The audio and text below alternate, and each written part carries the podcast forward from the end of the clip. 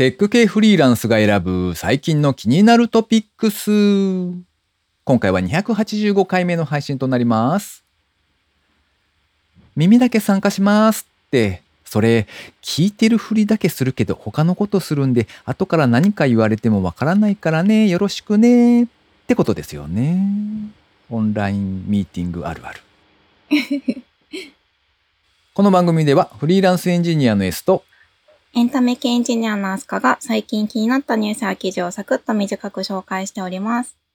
IT 関連をメインにですね、ガジェットだったり新サービスの紹介だったり、それぞれが気になったものを好き勝手にチョイスしております。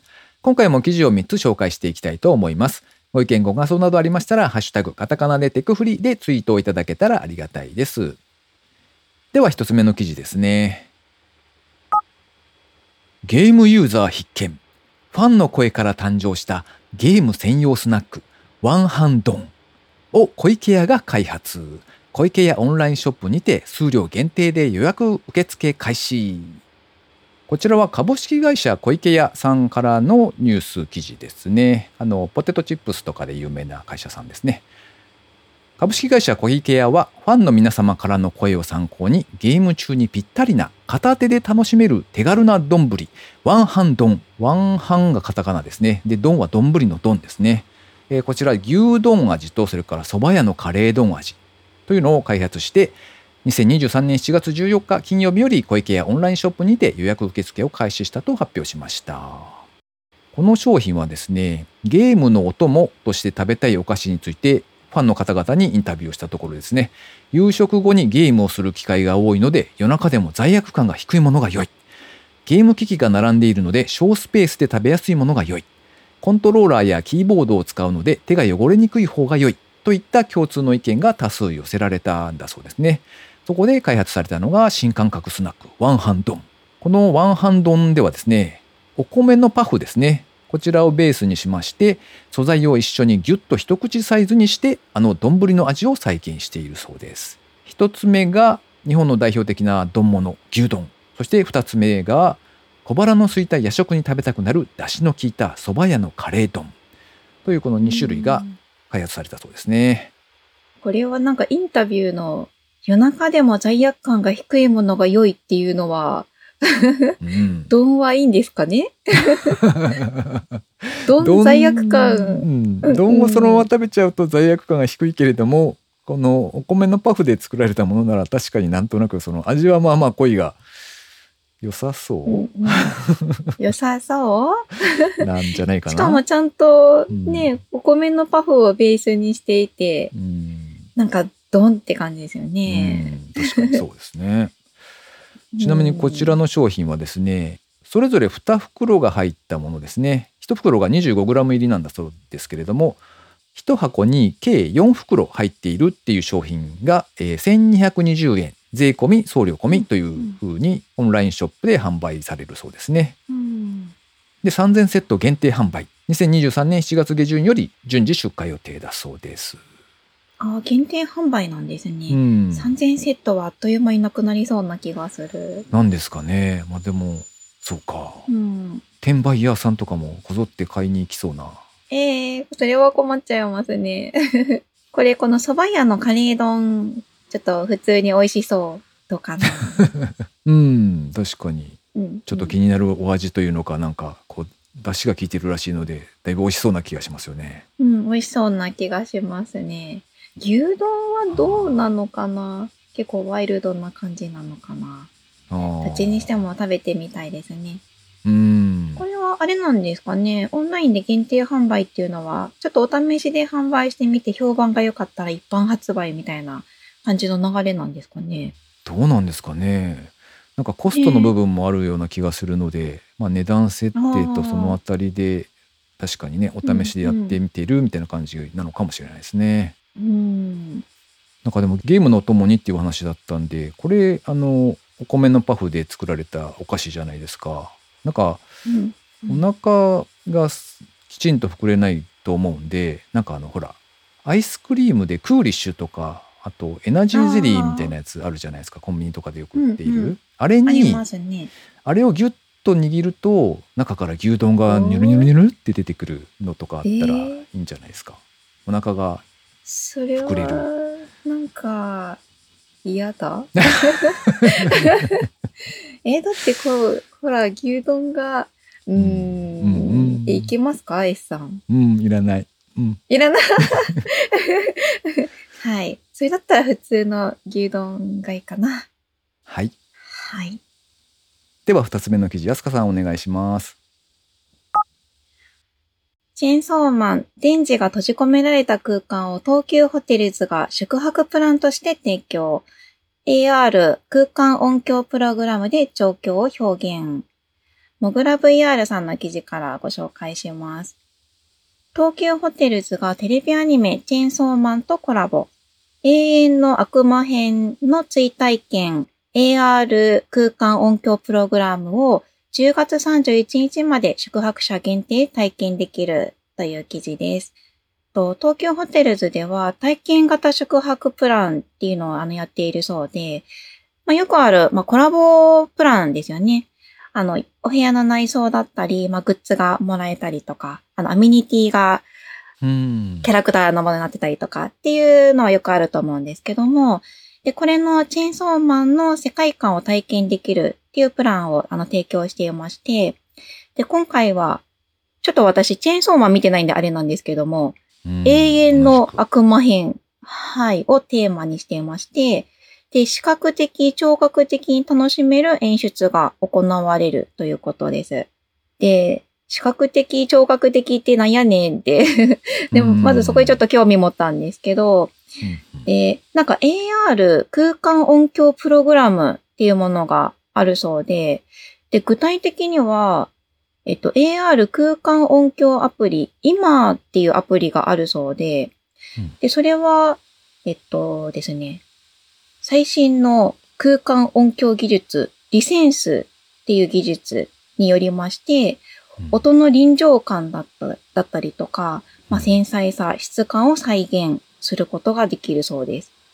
で、あたかも永遠の悪魔の能力によって閉じ込められた電磁たちがその部屋にいるかのような没入音響体験を実現できるとのことですよ。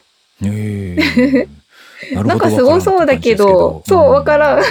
なんかやってみないとわかんないな、みたいな感じがするんですけど、で、この、あの、音響、空間音響アプリの今自体は、普通に誰でもダウンロードができるんですよ。なので、ちょっとダウンロードして、あの、コンテンツ見てみたんですけど、うんあの、このチェーンソーマンとコラボが最初なのかな？あの、チェーンソーマンのコンテンツしか今のところ出ていなくって、で、あの、サンプルが聞けるんですよ。ほうほうほなので、ちょっとサンプルを聞いてみました。う。うん。あの、まあ、これ空間音響なので、基本的にはイヤホンとか、もう、もしあれば、ちょっとお高めの、なんでしょう、ヘッドホンとかうんをしてやっていただくのがいいと思うんですけど、あの、耳を完全に覆う感じのやつですね。で、実際に、まあね、普通の自分の部屋ですけど、あの、それで聞いてみたんですが、あの、まあ、よくある 3D サウンドみたいな感じですかね。ねあの、あっちこっちから声が聞こえるみたいな感じのもので、で、まあ、お試しサンプルでしたが、あの、ホテルの部屋の中の描写なのかな？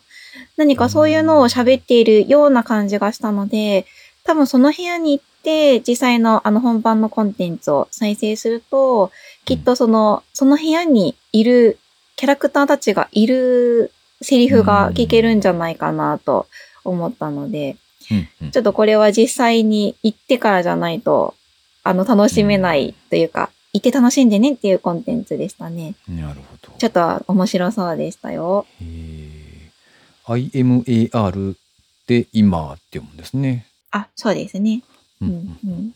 ちなみにこれはおいくらほどかかるのでしょう？お値段はですね、はい。一応お一人当たり、まあ、2名一室で、一番お安いところが札幌エクセルホテル東急で1万230円から。うんうん一番お高いところで渋谷のエクセルホテル東京は21,800円からとなっているようです。まあ、からなんで、安くて2万円ぐらいうんかなーっていう感じ。ですね。はい。でもこれコラボホテルにしては安いというか、そんなに高くないジャンルじゃないかなと。まあ、こんなもんかなって思いますよ。うん。うんうんなるほどでは最後3つ目の記事ですね。この値段でいいの？売り切れ続出 3coins の最新スマートウォッチを試してみた。こちらはギズモードジャパンさんの記事ですね。3coins というあの、だいたい300円で売られている商品が多いお店 ?300、300円均一ではないですもんね、あそこね。あ、でも一応300円ショップになるんじゃまあまあ、ないですか？そっか、そう。うん。一応まあそこが基本になっているお店がありまして、そこで最近あの、スマートウォッチが販売開始されたと。なんか5月ぐらいから出てるらしいんですけど、あというお話ではい。それが3300円なんだそうですよ。で、それを2週間使ってみたよっていう、そんな記事ですね。で、まあ、スマートウォッチなので、基本的なあの電話とかメールが通知されるっていうのと、あとうん歩数計とか睡眠時間の測定ですね。そういった基本的なところは一通り揃っているそうです。で、えっ、と、まあ、これらの機能を使うためには、スマホのアプリと連携する必要がありまして、アプリは iOS と Android 両方対応。iOS は11.0以上、Android は5.0以上となっているそうですね。で、あの、3色展開しておりまして、ベージュ、ピンク、パープルですね。割と女性向けですかね、やっぱり。うんで、まあ、それぞれ、えーその色と別で替えの黒いベルトがついているそうです。重さは約 39g。防水機能付きなので多少は濡れても安心だそうですね。そして、えっと記事の中で紹介されていたのがですね、基本機能以外で便利だったものとして、カウント時計機能かな。あの、あらかじめ1分とか3分とか5分とか、そういうのが時間がセットされていて、それをポチッと押すとタイマーになるっていうやつですね。それと、あと音楽再生操作。あの、スマホに接続した Bluetooth のイヤホンとかで音楽を聴いているときに、腕時計の方から操作ができるというやつですね。うんうんそんなのもできるそうで、えーまあ、そのあたりが便利だったよというふうに紹介されていましたね。でちなみにこれなんか見た目はまあいわゆるあのアップルさんの出してるのとまあまあ似ているというのか、すごい似てる。やっぱりそうですか。あ、ていうかインターフェースも中に表示されてるそのものも似てますよね。雰囲気が。あそうですっけか。なんかあ、なんかアプリアイコンの一覧みたいなのが表示されてるところとか結構似てるななるほどなるほど。なんかあのちらっと出てた時計の盤面みたいなのがなんかえらいごついというのか、うん、あ、そうですね。これきっとそういうスキンというか。うんそうですね。。スキンはなんかいろいろ変えれるみたいデザインをなんですけど、はい。うん。そうですね。なるほど。そうそう。たまになんかあのほら、誰かが、あ、アップルウォッチつけてんのかな？あれでもなんかちょっと違う？みたいな思う時ありませんか？うん、ありますね。そううん、アプローチかな？みたいな。うん、そうそうそうそう。あるので。そうか。そうですね3300円かというところですね。でも3300円だからいいですよね。なんか結構うん。3coins のあの300円じゃないやつ、はいはい。特にこういう電子機器系、で電子機器じゃないですね。電池で動くような家電系とかを、うん、なんか割と買って使ったりするんですけど、うんうん、あの、意外と良いというか、すごいお手、お手軽？なんかちょっと欲しいだけ、そんなにめちゃめちゃ耐久性なくていいから、みたいなうん。時にすごくお安くていいですね。うん。これもなんかあの、なんだろう、やっぱりその、すごい高級な iPhone とかと比べて、まあちょっとなんか機能足りないとか、もうちょっとこうするといいな、みたいなこともギズモードさんの記事に書いてあると思うんですけど、うんなんかその中でちょっと笑ったのが、うんあの、うっかり二度寝した時は、睡眠の記録が、一度目の睡眠が二度寝で上書きされたことがあるみたいな ことが書いてあって、うん。これは二度寝はしちゃいけないってことですね。なんか確かにそのあたりは結構アプリの側の作りとかでねそういうのが結構うん大きいというのか、なんかこまあれは不具合ではないのかみたいなのたまにありますもんね。まあまあまあまあ。でも、なんたって3300円なんで、はい。ね、許される感じですね。なるほど。それに、これは二度寝しなきゃいいし。うんそうか。はい。うんはい。ということで今回紹介する記事は以上となります。続きまして番組にいただいたコメント紹介のコーナーですね。まずは、村ぴょんさんからコメントいただきました。いつもありがとうございます。ありがとうございます。レイド真珠物語を聞いてあったら本当に怖いなぁと身震いしました。一番くじ一発で押し当てるなんて素晴らしい運を持ってますね。スレッズやってないですね。いろいろな SNS が出てき、出ていて、初耳のアプリが多かったですね。花火大会行ってきますよ。屋上で手持ち花火はいいですね。羨ましいです。といただきました。お、村ぴょんさんは花火大会行かれるんですね。ねえ、なかなかの猛者ですね。うん どこに行くんだろう。気になりますね。えなんかあの、ほら、すごい有名なところの花火大会とかって、凄まじく混んでそうなイメージがあるんですけど、うんどうなんですか、東京の方は？いやいやいや、隅田川とか、もううん生きて帰ってこれたら奇跡ですよ。なんと。なんですけど、あの、コロナ明けっていうこともあって、結構あの、うん有料観覧席みたいなものを、はい、まあ、まあ、お金がある人ですけどね。あでも。ああ、そうですね。なんですけど、あの、やっぱり資金難だったりとか、あの、ーまあ、クラウドファンディングで資金を集めてとかっていう場合もあるので、はいはいまあ、お金がね、余裕があれば、ぜひ、有料観覧席を買いたいっていうのと、あと、ゆっくり見れるので、そういうところで見たいですけどね、本当なは。ただね、あの、そういうのができない場合は、こう、気合を持ってアタックする感じに なりますね。あの、帰りとかも多分すごい時間、行くのも時間かかる、見るのも大変、帰ってくるのも大変みたいなうん感じだと思うので、相当な気合がいると思います。ですよね。うん。VR でいいんじゃないかな？VR で、あ、VR で？いや、嘘です。?VR で花火大会、あ、でもいいんじゃないですか？まあ、できるんでしょうけど。でも花火って割と普通に上がってますよね、VR だと。まあまあ、そうでしょうね。なんかね、うんだからあんまり大会って感じがしないかも。うん、確かにね。うんあの、なんかほら、花火大会って割と間近で見ると、その、うん空気の振動のドーンみたいなのとかが伝わってきて、すごい、わかるこ。うね、臨場感があるじゃないですか。ああいうのがいいうんそれがいいんですよね。ですよね、きっとね。いいですね。行きたいな。ちょっと私は涼しくなった9月頃にの花火大会をちょっと狙おうと思ってます。なんか自分の場合だと例年8月15のまあお盆の時に家族のいるその岐阜の田舎の方でうん。うん。うん。盆踊りとあと花火があるのかなああ、いいですね。今年盆踊りも。花火あるのかな？なんかないかもしれないですけど。まあ前までコロナ前まではやってたんですよ。うん、でうんあのーまあ言ってしまえばすごい田舎の方の小さな地域でやるやつなのでそれこそうん、どうだろう30分もないと思いますけどね。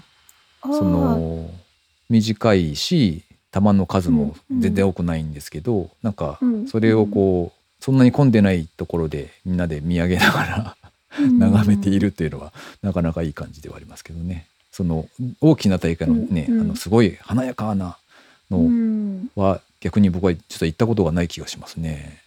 おーあ、でもそういうなんかちょっとこじんまりというかゆっくり見れるのいいですうね。ん30分でも結構たくさんあるような気がしますけどね。うん、でもなんかねあのゆる緩やかに やっている気がする。ああー、ゆるゆドドド。ドンドドドドドンみたいなのがもう最後だけみたいな。ああ、なんかあの、明治村あるじゃないですか。あはいはい。明治村。はい、うん愛知県、はい、犬山の。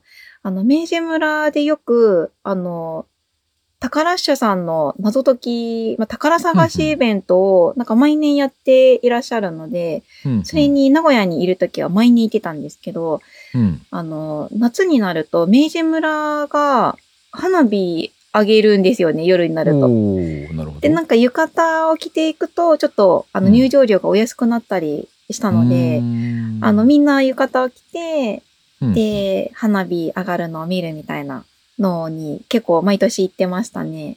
うーん。それも結構こじんまりなんですよ。そんなにたくさん、あの、上がるわけではないんですけど、でもあれ数がすごいんですよね。1ヶ月のうちに多分毎週末上げてたので、うん多分1ヶ月のうちに10、10回もないかな。6回とか、7回とか、うん毎晩、毎晩、毎晩、とか、ろ6番とか、花火上げてたので、あの、総数にすると結構すごいんですけど、うん。なんかゆったり、こじんまり、浴衣で、みたいなのが、すごいうんいい思い出ですね。いいなと思いますが。なるほど。それから高見千恵さんですね。いつもありがとうございます。ありがとうございます。283聞いた。一番くじおめでとうございます。一回で出るのはすごい。地名は土砂崩れや洪水への警告になっている場合もあるらしいので、住んでいるところや引っ越し予定のところはちゃんとチェックしておいた方が良さそうですね。それから、Facebook は実名前提と言いながら割と前から別に匿名でもいけた気がします。あれどうなっているんでしょうね。私は10年くらい前から高見でやってますね。とコメントいただきました。地名の話はあれですね、前回、あの、うんうん恐ろしい地名の由来があったというお話をして、それのコメントでしょうね、きっとね。なんかあの、土地を買うとか、引っ越すとかっていう時に、やっぱり確かに高見さんが書かれているみたいにですね、あの、水とか川とかにまつわる地名がよくついてるところがあるんですけど、まあそういうところは割とあ昔は川があったとか池があったとかでそこが埋め立てられてるんであんまりよろしくないよみたいな話をちらっと聞いたことはありますね。本当かどうかはちょっとわかんないですけどね。ーなるほど、なるほど。うん。ちなみに Facebook は確かに最初実名が普通だったような記憶があるんですけどはつかさん実名アカウントって使われてます？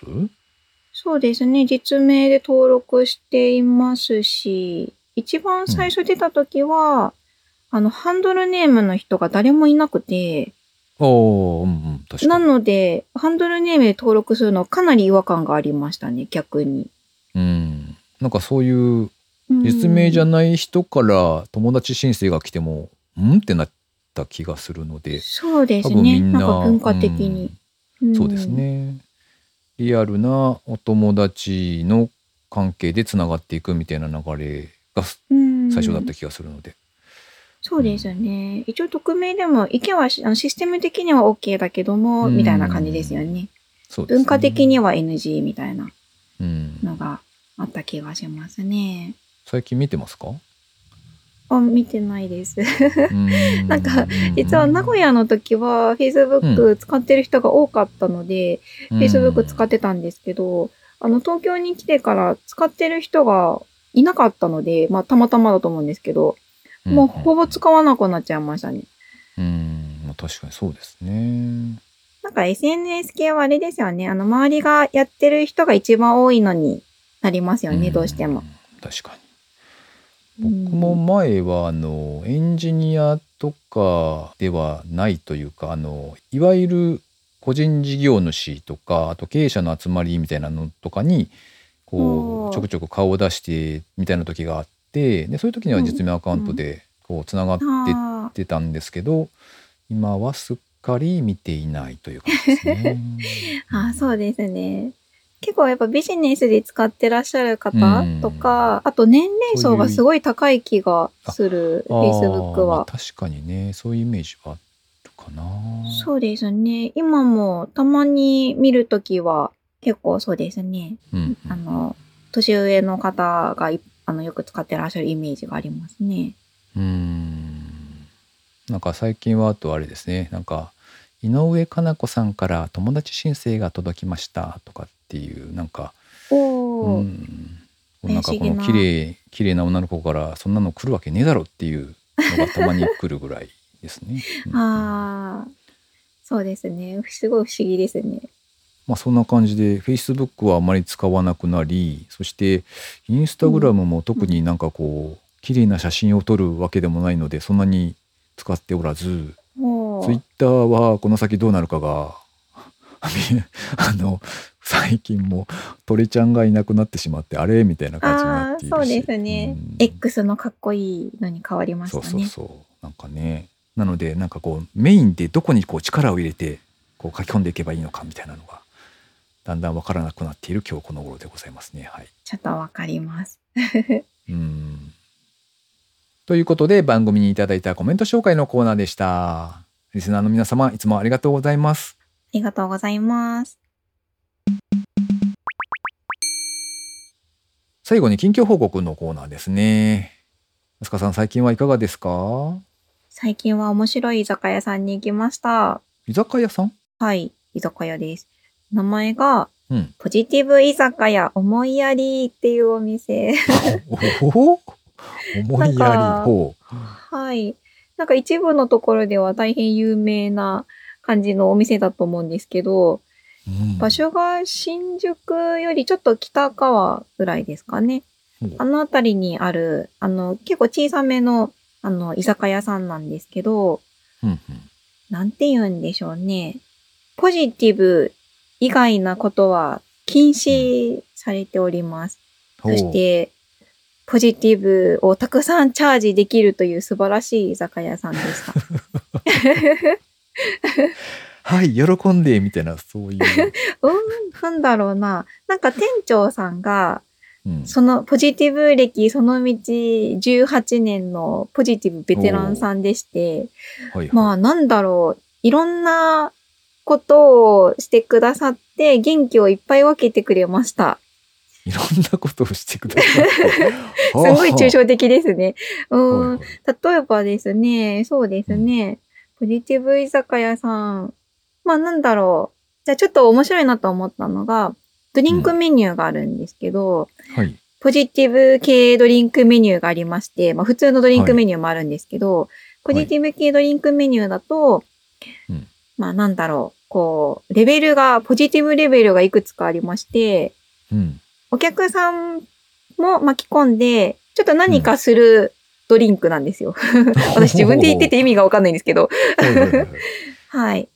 例えば、ハイタッチなんとかだと、ああ、なるほど。うんあの、みんなでこうハイタッチをするみたいなうんうんうん ドリンクだったり、あと、ちょうど一緒に行ったお友達が、なんといきなりレベル3のロッキーハイボールだったかな、ロッキーハイボールというものを注文しまして、うん。で、それを注文した時に、店長さんに、あの、ちょっとだけ、あの、止められたんですよ。これ、めちゃめちゃ汗かきますけど、めちゃめちゃ頑張る感じですけど、大丈夫ですか？って言われて、なんだそれ。は い。みたいな。まあ、レベル3だからなって言って、うんうんいや、いけます。大丈夫ですって。お友達が、はい、チャレンジャーですね。い。けますって言って、あの、うん。ロッキーハイボールを注文したら、どはい。こからともなく、あの、映画のロッキーですね、シルベスター・スタローンの。うん。なるほど、なるほど。映画のロッキーの音楽が流れ始めるんですよ。おおそして、店長さんがおもむろにミットとグローブを持ってきて、さあ、みたいな。さあ、ここに打打ち込むんだ、みたいな感じではい。そこで、あれですよ、修行が始まるわけですよ。シュッシュッ、シュッシュッシュッシュッ、パチンパチン、シュッシュッ、みたいな。おーはいそれ居酒屋でやってるってことですね。あ、そうです、のそうです。はいほうほう。そう、店長さんを相手に、こう、シュッシュッシュッシュ頑張って、そう。で、ちょっと疲れたところで、はいって言ってくれるのが、あれですよ、例の生卵ドリンク。う。例のって、例がわからないけど、そんなあ、ほら、ロの出てきたんッキーの、でしたっけほら、ロッキーのシーンに出てくるロッキー出てきたんでしたっ、け？出てきます。あの、生あ卵10あ俺知らない個ぐらい割り入れて飲むやつ。おえーあ、まあ、その、あの、さすがに10個ではないんですけど、うんあの、生卵を飲み干し、うんさあ、続きだって言って、ほ はい、あの、ミット打ちが再開されまして、うはい。はい。で、ちょうど汗だくになって、もう、精魂尽き果てたって頃に、お疲れ様って言ってドリンクが出てくるという素晴らしいハイボールでした。それはうまいわ。ううんん。そんな感じで、なるほど。はい、元気になる。はい、最高に美味しかったと思疲れいますね。た後の一杯でしょうね。そう。よくやるな、それ。よく注文しましたね、それ。ね、注文した方もすごいんですけどね、あの、ね、ミットを持ってる方も大変だろうなと思いながら。うーん。そう。ねまあその他にもいろいろなそんな元気になれるメニューがあったりとかですね。え。はい。あとは、そうですね。何があったかなじゃあ帰りがけの時とかに、あの巨大な応援旗みたいなのを持って、こう、応援してくれて見送ってくれたりとかですね。とにかくこうテンション高めでたくさんこう、ポジティブをいただきました。へえ、素晴らしい。そうですね。行って、あの、とっても元気になれる感じの居酒屋さんでしたよ。へえ。なんかすごい混んでそうですね。なんとなくですけど。そんなそうですね。あの、一応予約ができるんですけど、あの、お店自体が、あの、結構こじんまりなお店でしてうん、うん、なんていうのかな。テーブル2つぐらいしかないんですよ。なの、で、フラッと行って、まあ、入れたら、あの、まあ、ラッキーというか、あと、は、予約していけば、まあ、いけるかなとは思うんですけど、そんな大人数で入れるようなとこではないですね。ああ、なるほどね。うん、そっか。お疲れ様でした。お疲れ様です。まあ、私は見てただけなんですけどね。ああ、そうかそうかそうか。えーうんうんそんな情熱あふれる居酒屋さんに行ってきて大変楽しかったです。おお素晴らしい。S さんは最近何かありましたか？うーんと、あれですね、僕も負けずにですね、名古屋オクトーバーフェスト2023というやつに行ってきまして、ついに。うんうん。こちらはあれですね、あの、名古屋の久屋大通りというのか、栄というのか、まあ、ともあれ、こう、中心のあたりで開催されたドイツビールの祭典みたいな感じですかね。屋台というのか、うんうんあの、生ビールがたくさん飲めるというのと、あと、あの、ほれほれ、ソーセージとかウインナーだとか、ああいうう、んそれらしき食べ物がたいくさん食べられるみたいな。はい。これを、この夏の暑いさなか。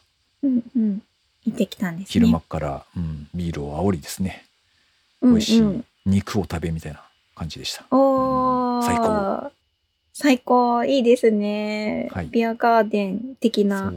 そうですねただこれあの行ってビビったというかなんちょっとおすすめしづらいというのかですねあのあれなんですよ ビール普通あのほら生ジョッキで 500ml ぐらいですかねあの居酒屋さんとかで出てくる生ジョッキとかがあるじゃないですか、あのサイズで多分1500円とかするんですよねあー、高いんですよね。うんそうそうそう。ふんってなって、まあでもせっかく来たしなと思って、結構なお金を使いましたよ、確か。あー。オクトーバーフェストはそんなもんですよ。そうですか。そんなイメージあります。確かにうん。。まあまあでも確かにね、美味しく黒ビールとかもいただいて、はい。満あー。足満足ですね。え、何杯ぐらい飲んだんですか？でもね、3杯飲んだかどうかぐらいだと思いますね。おー。はい。そうですよね。そんなに、なんだろう。飲めないというか。あ、うんでも飲む人は結構飲めるのかな。なんか暑いし、外だし、なんかそんなに長いこと入れないのかなって思ってましたが。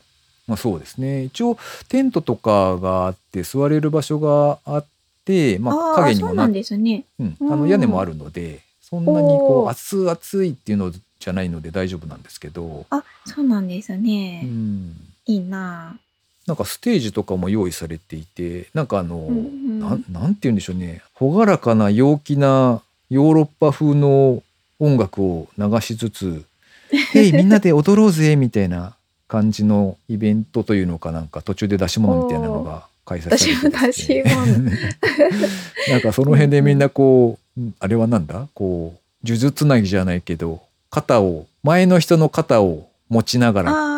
連なって歩き回るみたいな。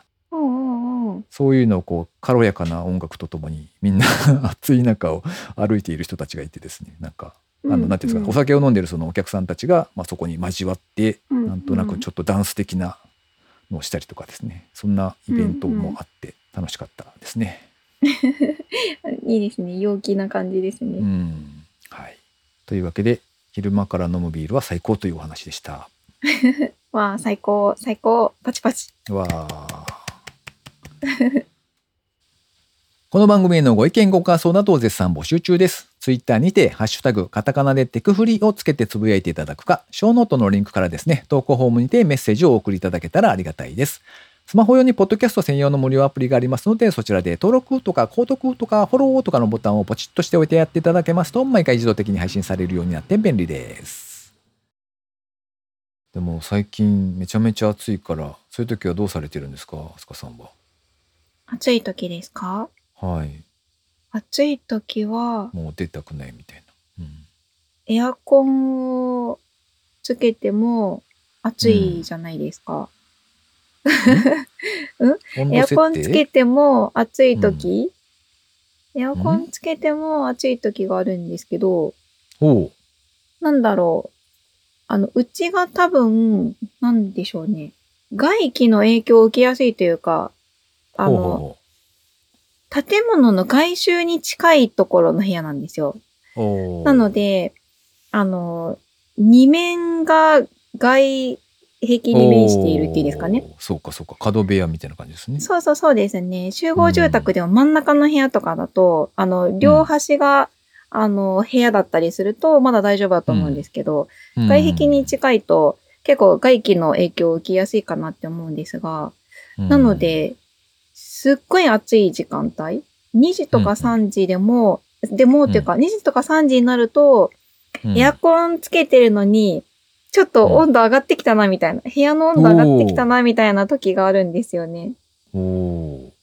なので、そういう時はお風呂に入ります。お熱いお風呂？ちょっとあったかめのシャワー浴びて出てくると、あら、涼しいみたいな。なるほど錯覚さきっと昔の人はそうやって量を取ったと思いますああよ。まあそうですね。素晴らしい、うん、なるほど。そうか。うん、偉い。うん、どう、どうも、どうも。でも、S さんって、あれ、基本的に家にいるんで、家っていうか、室内なんですよね、ね。基本的に。自宅にいますね。出ないんですよね。そうあんまり出ないんですよね僕の場合はあれですねなんかはい。割と粘ってエアコンをつけずに過ごしているんですけどあの扇風機で。あ、扇風機で。うん。で割とここ最近だとなんか気温が高いけど湿度そんなに高くなくてちょっと風が吹いておおめちゃめちゃ気持ちいいじゃんっていう午前中があったりとかするので、まあ、それで扇扇風機とかで過ごしつつでうんうん。なんかさすがに湿度が34度とかになっているのに気づいてですねなんか。おお34度。やばいン気がする。かみたいな、うん、ちなみにエアコンの温度設定は29度とかですけど、ぐらいでうんうん割と、うん、普通に過ごしている感じですね。そんな今日この頃。なんかちょっとエコですね。うん。割とだから暑さを感じないのか強いのかよくわからないそんなになんか、うん暑がりではない気がしますねあ、なるほど。でも気をつけた方がいいですよ。熱中症に。気がつかないうちにねそうそれをなんか最近よく聞くのでうーんうんこれはただの老化現象か？みたいなことを思ったりして 危ない危ない。はい気をつけます。はい。お気をつけください。はいということで今週も最後までお聞きいただきありがとうございました。ありがとうございました。